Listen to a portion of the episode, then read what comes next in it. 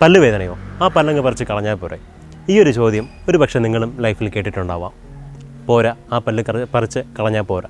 പല്ലിന്റെ ഫങ്ഷൻ എന്തൊക്കെയാണ്? എന്തൊക്കെയാണ് ഒരു പല്ല് നമുക്ക് ചെയ്യുന്ന സഹായങ്ങൾ? എന്നുള്ള കാര്യം നിങ്ങളൊന്ന് മനസ്സിലാക്കണം.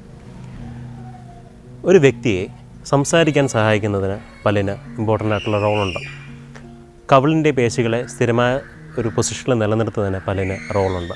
ഇത് രണ്ടിനും ഉപരിയായി.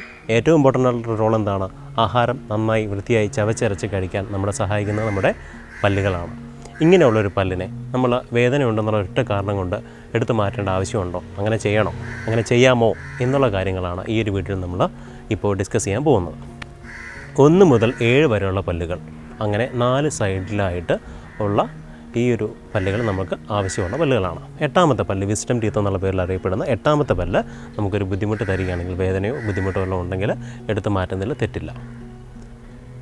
അങ്ങനെ വേദന ഉള്ള ഒരു പല്ല് അത് ചവയ്ക്കാൻ സഹായിക്കുന്ന ഒരു പൊസിഷനിലുള്ള ഒന്ന് മുതൽ നേരത്തെ ഞാൻ പറഞ്ഞ പോലെ ഒന്ന് മുതൽ ഏഴ് വരെയുള്ള ഒരു പല്ലിലാണ് വേദന വരുന്നതെങ്കിൽ നമുക്ക് ആ പല്ലിനെ എന്ത് ചെയ്യാൻ പറ്റും? റൂട്ട് കനാൽ ട്രീറ്റ്മെന്റ് എന്ന് പറയുന്ന ചികിത്സാ രീതി ഉപയോഗിച്ച് പല്ലിന്റെ വേദനയ്ക്കുള്ള കാരണം മനസ്സിലാക്കി ആ കാരണം മാറ്റി പല്ലിനെ ഇനിയും കൂടുതൽ വർഷങ്ങളിലേക്ക് ഉപയോഗിക്കാൻ പറ്റുന്നൊരവസ്ഥയിലേക്ക് നമുക്ക് കൊണ്ടുപോകാൻ പറ്റും.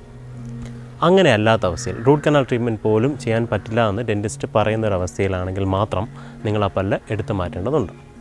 അപ്പോൾ ഒരു പക്ഷേ നമുക്ക് പല്ലിന്റെ അത്രത്തോളം സ്ട്രക്ചർ ഇല്ല. പല്ലിന്റെ വേര് രണ്ടായിട്ട് പിരിയുന്ന ഭാഗത്ത് വരെ എത്തി നിൽക്കുന്ന പോടാണെങ്കിലൊക്കെ അല്ലെങ്കിൽ വളരെയധികം ഇൻഫെക്ഷൻ ഉള്ള പോടൊക്കെ ആണെങ്കിൽ ഒരു പക്ഷേ നമുക്ക് റൂട്ട് കനാൽ ചെയ്യാൻ പറ്റിയെന്നിരിക്കില്ല.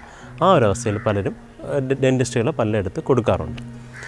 ആ ഒരു പല്ല് എടുത്ത സ്ഥലത്ത് വേറൊരു പല്ല് വെക്കേണ്ട ആവശ്യം ഉണ്ട് എന്ന് നിങ്ങൾക്കറിയാമോ? പല്ല് എടുത്ത ഭാഗത്ത് പല്ല് റീപ്ലേസ് ചെയ്യാതിരിക്കുകയാണെങ്കിൽ അവിടെ എന്തൊക്കെ ചേഞ്ചസ് ഉണ്ടാകുന്നത് ആ ഒരു ഭാഗത്ത് നേരെ ഓപ്പോസിറ്റുള്ള നമ്മളിപ്പോൾ ഓപ്പോസിറ്റുള്ള പല്ലുകൾ തമ്മിലൊരു കോണ്ടാക്റ്റിലാണല്ലോ ചവ നടക്കുന്നത്. ഈ ഒരു ചവയിൽ ഒരു ആളില്ലെങ്കിൽ എന്ത് പറ്റും?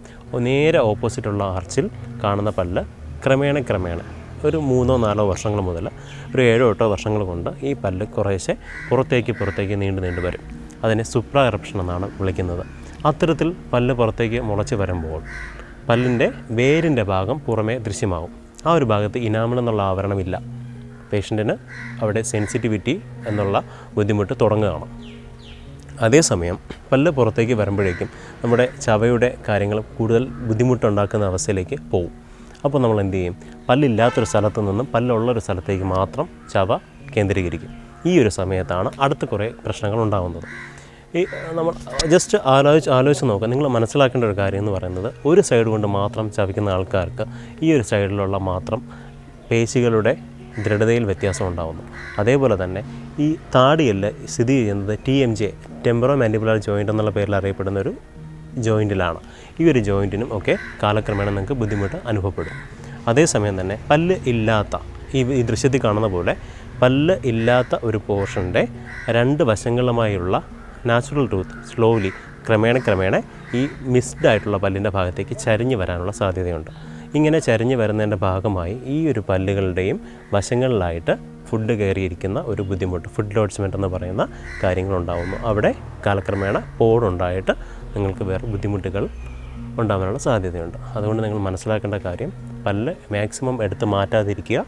അഥവാ എടുത്ത് മാറ്റേണ്ട ആവശ്യമുണ്ടെന്ന് ഡെന്റിസ്റ്റ് പറയുകയാണെങ്കിൽ മാത്രം എടുത്ത് മാറ്റിക്കുക. അതിനുശേഷം ഒരു മാസം കഴിഞ്ഞ് നിങ്ങൾ ഹെൽത്തി ആയിട്ടിരിക്കുന്ന ആ ഒരു ഭാഗത്തുള്ള മുറിവ് ഉണങ്ങിയതിന് ശേഷം പല്ല് നിർബന്ധമായും റീപ്ലേസ് ചെയ്യണം. എങ്ങനെയാണ് പല്ല് റീപ്ലേസ് ചെയ്യേണ്ടതെന്നുള്ള കാര്യം നമ്മുടെ അടുത്തൊരു ഷോർട്ട് വീഡിയോയിൽ ഞാൻ നിങ്ങളുടെ മുമ്പിൽ എത്തിക്കുന്നതായിരിക്കും.